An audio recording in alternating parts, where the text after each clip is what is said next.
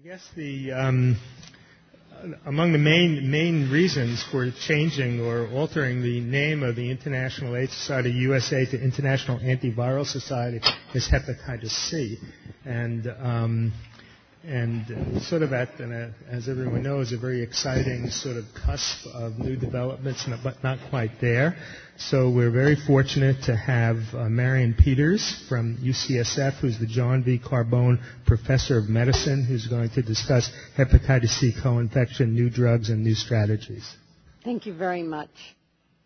What I'm going to do is um, talk about what are really, what's new, what's going on, and what's coming in the future, rather than talk about the past. You all know very well that uh, liver disease is really the big killer after, well that doesn't work very well, does it? After HIV.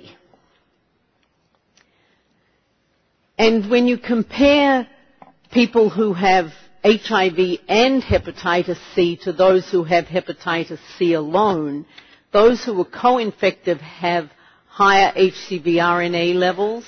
They have faster liver fibrosis progression, though not all patients progress. They have an increased prevalence of cirrhosis, an increased risk of liver decompensation once they have cirrhosis and in a faster fashion. They have increase in development of hepatocellular carcinoma and a higher rate of drug toxicity. This is a, the Qurishi, which is an old study showing that antiretroviral therapy and especially HAART markedly improves overall mortality, but you can see on the right that it also improves liver-related mortality.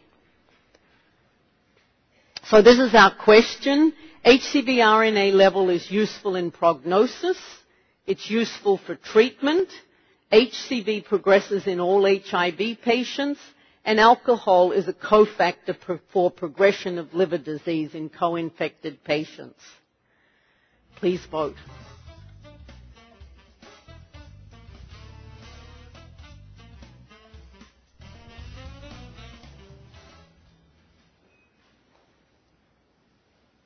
Okay, so this is a very intelligent audience.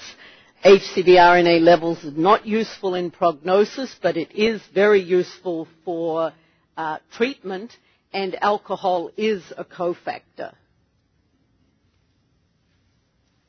So when we compare HCV and HIV, they're both single-stranded RNA viruses, but if you look at HCV on the left, it has a hundredfold increased mutation rate. The viral load is not prognostic as compared to HIV, and the goal is to decrease inflammation, whereas the goal for HIV is a remission. There's no vaccine for either. Latency does not occur with hepatitis C. It does not integrate into the host genome, and it is curable. So there are some significant differences. The predictors of, of severe fibrosis, which is F3-4, are older age, alcohol uh, use, a lower CD4, being male, and in this one study by Carbone, 46% of patients who were over 46 years of age had severe fibrosis, whereas only about 15 under 30 years of age had fibrosis. So length of uh, infection is really important. And it isn't associated with genotype or viral load or transmission route. The goals, as you well know, are to get a, a cure, a sustained loss of HCV RNA in serum. And uh, SVR24 has been the traditional uh, value to study. Recent studies suggest that looking at an SVR12 may be sufficient with the newer direct-acting antivirals. But there are also a lot of other benefits, such as if you normalize the enzymes, improve the histology, decrease inflammation, decrease fibrosis, decrease the risk of cirrhosis, hepatocellular carcinoma, you also improve the patient's quality of life and survival. So here is the second question. HCV treatment in HIV. Alpha interferon and ribavirin are standard of care of hepatitis C in co-infected patients. The majority of patients are candidates for treatment.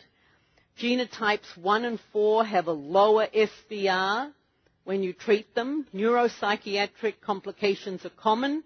And triple therapy with boceprevir or telaprevir with PEG-RIBA is standard of care. I think I'm going to ask you to vote, but I'm not sure. No, I'm not. I don't know what happened there. Can we go back one? Anyone voting for number one? Number one is correct. Uh, anyone voting for number two? Number two is wrong. Anyone voting for number three? Number three is correct. Anyone voting for number four? Number four is definitely correct. Anyone voting for number five? It's not yet approved, but we, I'll give you the data. Now we can go to the next one. So the bad news about interferon ribavirin based therapies is pa- patients can't tolerate it. They're not candidates. So it doesn't matter if you look in co-infected patients, mono-infected patients, inner city clinics, VAs, any hospital base, the answer is always around 30%. And the reasons people aren't, who are eligible, only about a third of patients are eligible. And the reason they're not eligible are for a multitude of reasons. They may be too sick, their liver disease has progressed too far and you can't use interferon. They may have non-adherence. If you don't take the drug, you've heard that this morning, it doesn't work. They may be using drugs that make them unable to take the whole uh, therapy. They may have psychiatric reasons or HIV reasons.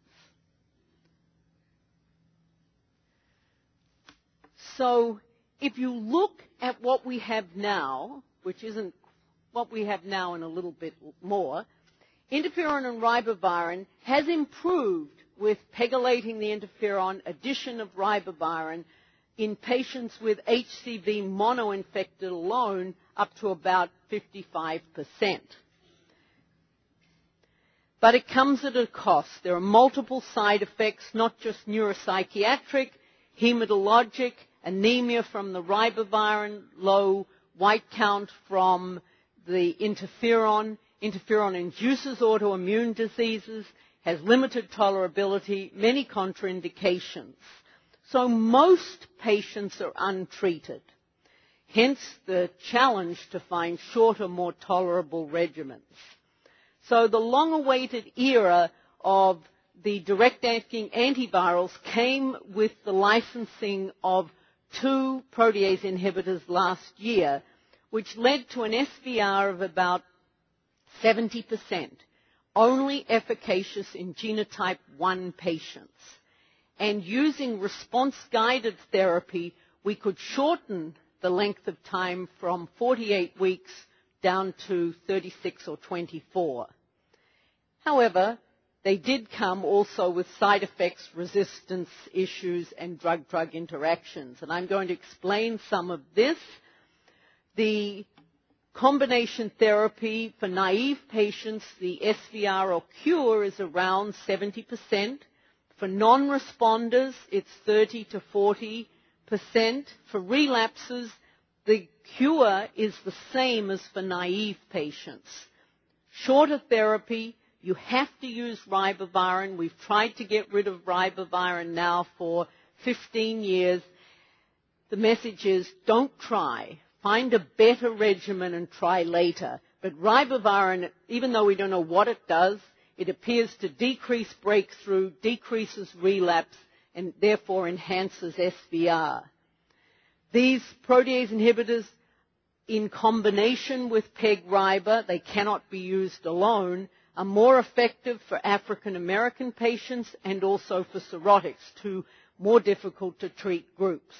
However, they come with much higher side effects and higher discontinuation rates and I'm going to go over some of that data. Here is the uh, genomic organization of the virus, and you can see that it has uh, the polyprotein. You can see the envelope region, core, protease inhibitors. I can't quite see it because I'm through something or other. Helicase, then NS5A, and then the RNA-dependent RNA polymerase. But however, when you look at it in the cell, it isn't this long line. It's actually mixed through the endoplasmic reticulum, providing what's called a replicase complex. So if you inhibit part of the virus, like the protease, you can also inhibit two or three to really give you a strong antiviral effect. The types of response are important. A null responder is when you add the drug and the viral load does diddly squat. So less than one log decrease. A partial responder is it doesn't go to negative. A breakthrough is the virus comes back on therapy and a relapse is the virus comes back after therapy. So in the non-responding or experienced patients, it's best to have a relapse. When you treat with triple therapy, it's as good as naive. It's less good to have a breakthrough and usually is associated with development of resistant virus. Then less good for partial and the ultimate bad guys are the null responders because they don't have an interferon response. So when you, all the drugs we have now require interferon. So if you didn't have an interferon response first time, you're less likely to have it second time. Then this is how you do response guided therapy. An RVR is negative undetectable HCV RNA at four weeks. An EVR is at 12 weeks and a extended EVR is undetectable at 4 and 12 weeks. So you, the viral load goes down and it stays down. Then you look at end of treatment and the sustained virologic response. I put in a slide to show the differences and similarities between the two viruses. Telaprevir doesn't have a lead-in, but the studies with Boceprevir use a lead-in for four weeks of interferon ribavirin alone, and I'll show you some of the value of that. They're slightly different pegylations. One is um, 40 kd, the other is 12 kd, the pegylated uh, moiety. They both have to be administered with meals, but telaprevir has to be administered with fatty meal like a cup of ice cream three times a day, and it's not TID, it's Q8 hours. The duration of therapy varies between the two. For telaprevir, it's 8 to 12 weeks, followed by another 12 weeks of triple of PEG-RIBA if you had an extended EVR. So if you become negative and stay negative, you can shorten therapy. With Boceprevir, you have the lead-in, and if you stay negative up to 24, you can shorten. So it's either 24 or 44 weeks. The quantitation varies between the two studies, so you have to either put it on the wall in your office or constantly look at the package insert. About half the patients qualify for shortened therapy. About 60 to 70% will get an SVR or a cure relapse is quite low and adverse side effects are quite significant. For telaprevir, rash, anemia, pruritus, and nausea, and for boceprevir, anemia is the major issue. These are the old response rates in co-infected patients, not as good as in mono-infected, with results around the 20 to 30 percent with just interferon ribavirin. So this is why the protease inhibitors have been so anxiously awaited. So this is the telaprevir study in co-infected patients. Part A on the top is no antiretrovirals. They got triple therapy for 12 weeks or placebo and PEG-RIBA followed by up to 48 weeks of PEG-RIBA alone.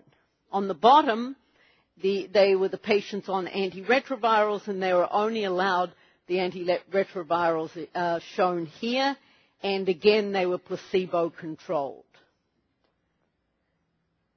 This is the four week data showing undetectable HCV RNA, so the rapid virologic response, and you can see an extraordinary high rapid drive down of HCV RNA compared to PEG-RIBA alone on the right. And this is the 12-week data shown at CROI a couple of weeks ago, and you can see the SVR12. So it's not six months after treatment, it's only 12 weeks after treatment, and you can see where the patient, the overall number is 74, and it's not much different whether you're on antiretroviral or not, and it's significantly better than PEG-RIBA alone. But interestingly, we're sort of used to PEG-RIBA in co-infection being about 20 to 30 percent, and you can see some of these patients had great responses. It's important when you look at the results of these studies to look at the difference between the addition of the protease inhibitor. And this is very similar to what was seen in, I'm hoping to show you this, in the mono-infected studies where it was 74 in the co-infected small study, only 38 patients, and 75 in the mono-infected study, which was a much larger group. So what about boceprevir? So boceprevir, I told you, you have a lead-in for four weeks followed by triple therapy and it was placebo controlled and followed up. It was controlled two to one, so more patients were on boceprevir than placebo. And here are the data looking at virologic response over time. In orange is triple therapy, and in yellow or yucky green is just PEG-RIBA. And you can see that this is on therapy, 4, 8, 12, 24, end of treatment, and then SVR 12 of 60% in triple therapy and 26% in PEG-RIBA alone. So again, showing a marked improvement when you're on triple therapy, similar what's shown in purple for what was seen in mono-infected patients. So if we oh, and you've all probably got the Dear Doctor letter, which was in normal volunteers saying don't use protease inhibitors till they're further studied. Well, the patients weren't randomized by antiretroviral. This just happens to be what antiretroviral they were on. And you can see on the right with triple therapy, that there was an excellent response in patients on a number of protease inhibitors. So we really need to study this to find out in patients how important the drug-drug interactions are. This is a comparison of the two arms. The SVR12, the numbers are slightly different, but I want to draw you your attention to the delta 32, which I'm sure you can't see the delta between um, PEG-RIBA and triple therapy. It was around 30% for both telaprevir and boceprevir. The withdrawals, either for AEs or other events, was 40% for telaprevir and 30% for boceprevir. So a much higher need to adjust dose or take patients off therapy. So what are the issues in hepatitis C. One is the genotype difference. Two responds best, better than three, much better than one.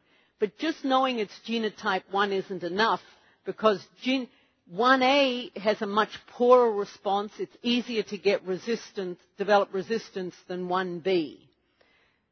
The IL-28B uh, genotype is really critical. If you're CC, you have a much better chance of responding if you, than if you have a T or terrible allele. And whether you've had prior exposure to interferon and direct acting antivirals may affect whether you respond to a different cocktail. The more severe liver disease, in particular, if you have cirrhosis, you have a much lower chance of responding, even with these DAA studies, and of course, drug-drug interactions, especially with HIV patients.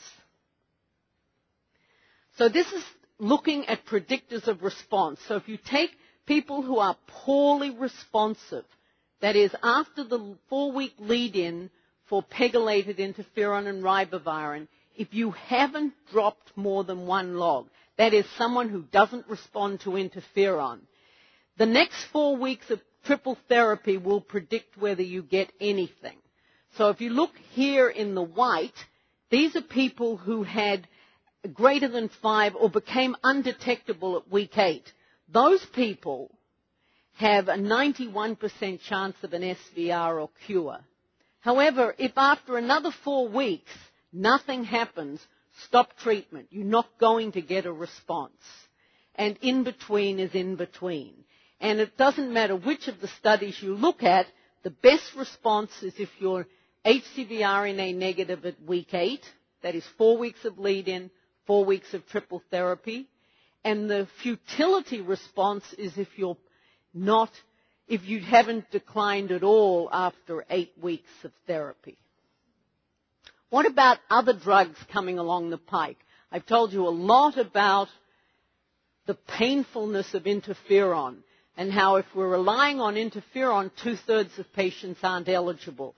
Well, here's one study of a protease in a non-nuke that shows that you can get a great SVR just with two drugs in genotype 1 naive patients. And if you're genotype 1b, you have a much better chance of an SVR than if you're genotype 1a. Here's another study looking at a cyclophilin inhibitor, a host target, showing with the addition of alisporivir, you get a three to four log decrease alone, but it's markedly better with the addition of PEG-RIBA. So maybe a host target will be important in cocktails in the future. This is a study, remember I told you boceprevir, telaprevir only work on genotype 1. This is a study presented at CROI showing that there are some protease inhibitors that are pangenotypic. This one compares uh, genotype 1 in the brown and genotype 3 in the green, and you can see you can't see the other genotypes, but they're all pan-sensitive. Genotype 3 had the least sensitivity, but it still has a dose response curve. So we're looking in the future, and the future is fairly soon, that we're going to have pan-genotypic direct-acting antivirals. This is a very exciting study of a uh, polymerase inhibitor used alone with ribavirin or in addition with uh, pegylated interferon. And I just draw your attention to the first bar where 10 out of 10 genotype 2-3 patients had, were cured with just uh, 24 weeks of the polymerase inhibitor plus ribavirin. An addition of interferon was unnecessary. So this company is putting out a wee bit of data every three to six months so this study is also part of a genotype 1, the harder to treat patient, either naive or prior null responders.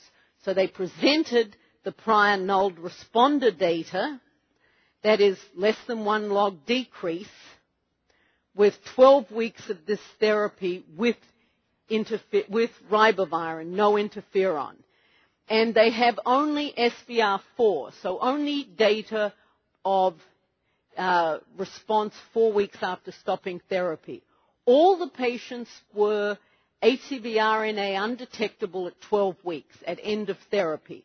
But eight of nine of them were relapsed, six by week two and eight by week four. So this therapy is not enough in null responders. The one responder was the ideal patient, young, female, genotype CC, minimal fibrosis. There were no toxicities, people did very well, and The naive genotype 1 data will be presented next month. So what do we know for today about boceprevir, telaprevir, or telaprevir in combination with PEG-RIBA?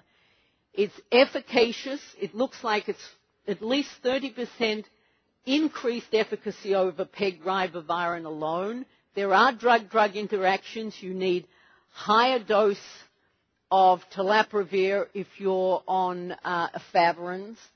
Genotype 1 only. It's poorly tolerated. It's a tough one to take. And there are obviously a lot of issues about adherence because patients have to take it Q8 hours. And there are a number, the list on the package insert is about 50 lines long. Basically, anything you're on it inhibits. So where do we stand today? If you look at this slide where in the middle we had pegylated interferon and ribavirin-based therapies with single DAAs. And a year and a year and a half ago, people, uh, companies were adding their protease inhibitors to PEG-RIBA. And it looked like the, everyone was going to the right.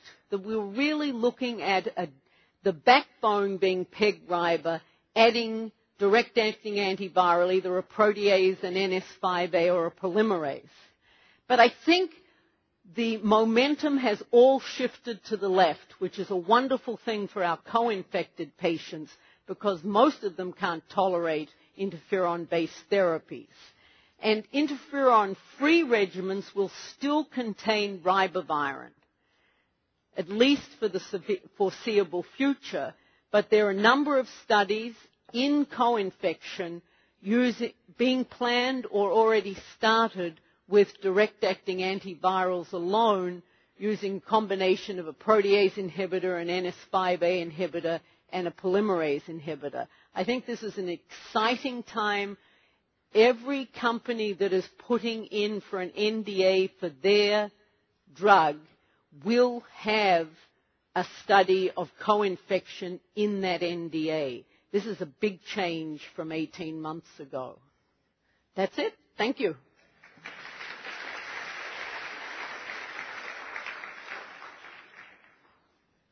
Really exciting times considering where we were a year ago, ago. Yeah, even or, a year or ago. even a year Yeah. ago. Um, we have uh, question cards circulating, and there is a microphone. I could ask you some of Mike Saag's questions. I probably would do really badly. Um, so I guess uh, the first question is, uh, what, what's your current practice? Are you treating co-infection patients yourself? So we are preferentially putting all our co-infection patients in studies. There's a study of telaprevir, PEG-RIBA. There's a study of boceprevir, PEG-RIBA. There are coming studies, we hope, within the ACTG this year, but for sure next year with all oral medications. Um, some patients are treated off-label, and they, you need to be very careful with drug-drug interactions. If they're on a statin, they could probably stop the statin for 12, 24 weeks, and you don't have to worry about that drug-drug interaction. But if they're on antiretrovirals, you have to be very sensitive to their to the therapy. Uh, uh, interesting question. Um, do you worry about the high bilirubin of atazanavir? I never worry about the high bilirubin of atazanavir. It's not liver disease. It's unconjugated hyperbilirubinemia with, um, with decrease in the um, enzyme that conjugates bilirubin. It's not related to the liver. It's important for the patient to know they don't have liver disease. Great. How much do these drugs cost? Um, what do you think about that? The drugs cost an arm and a leg. Um, PEG-RIBA costs around 35000 for a year. The addition of boceprevir and telaprevir at either length of combination is another 49 or 50,000. What about fiber scans and other non-invasive uh, tests for estimating fibrosis? So we had a-? We had a very long conversation about this yesterday in the workshop. I think where we are now, we were going away from knowing the fibrosis if 90% of patients are cured with a therapy, why bother doing the fibrosis? That's where we are with genotype 2-3. We don't recommend biopsy. But if we're looking at 70% and a lot of issues with tolerability, maybe there are patients who can wait. So I say to my patients, if you for sure want to be on therapy, go right ahead. If you're not sure, we should try and assess your fibrosis. FibroSure is a fine test unless you're on atazanavir, and then it's useless because bilirubin's part of it. FibroScan is a fine test, but there are only 13 in North America. Liver biopsy is a fine test if you get an adequate piece of tissue. The problem with the non-invasive markers is they're most accurate at either end of the spectrum. They're very inaccurate in the middle. So years ago, there was a lot of battle between interferon 2A and 2B. Any uh, any update on which interferon is the better one if you're having to use that drug? It seems with the addition of a protease inhibitor that either interferon is equally good. What about transmission of HCV? What, what's the latest on sexual transmission of, of Hep C? Well, as you all know, there is um, an epidemic of sexual transmission of Hep C MSM. And it's been described in Europe, initially in England, here in the US in multiple different sites. It's probably, but not proven, associated with uh, blood transmission. It's higher in patients who have uh, uh, STDs. It's higher in patients who engage in traumatic sex. So it appears that it may be associated with mucosal leak or even blood leakage, but nobody's actually done the studies. And a couple of studies, uh, NIH-funded studies, are actually trying to look in, in pairs to really show what's the mode of transmission. Because in uh, mono-infected patients, sexual transmission is extraordinarily rare. So this is a question for me, um, and it reflected kind of what was going on in my voice and I, when I kicked off the course this morning. I, it, it's a question of how we do disclosures of pharma relationships. And as actually mentioned, I was supposed to say uh, that you should look in your book because I think we have all the disclosures uh, printed. Um, we we think that's an adequate way, and, and IAS-USA has really, over the years, as we as we've said many times at this course, has really uh, taken great strides to um, uh, to maintain a huge firewall between the pharmaceutical um, funders that we get and any of the content or any of the speakers that we have in our program. We don't allow speakers that do any promotional uh, activity with with the pharma to be at all involved with the organization. None of our speakers are involved in any promotional activity. So um, that that was my fault for not for not mentioning it this morning. Um, you listed uh, HIV protease inhibitors as contraindicated for both uh, uh, boceprevir and telaprevir. Um, this question thought it was only contraindicated with boceprevir. No, I, if I said that, I lied. I apologize. I actually showed a slide with um, telaprevir. A number of the protease inhibitors can be used. With boceprevir, the dear doctor letter said don't use them. But actually, if you look at the study, there were no uh, protea- HIV protease inhibitors, there were plenty of patients who responded, but it was a very small number of patients. So I think it needs to be evaluated. There were three patients in the study who had detectable um, HIV RNA during therapy on atazanavir, two of them. And so therefore, we need to monitor the patients carefully. There were more patients in the study who had detectable HIV on interferon and ribavirin alone. So it may not have anything to do with the protease inhibitor. And the study within the ACTG will actually be doing very careful uh, PK analyses to try and sort out these questions. Um, here's a, a, question that kind of goes to any of the speakers about HIV status and EMRs, um, and I guess we could extend it to HCV as well.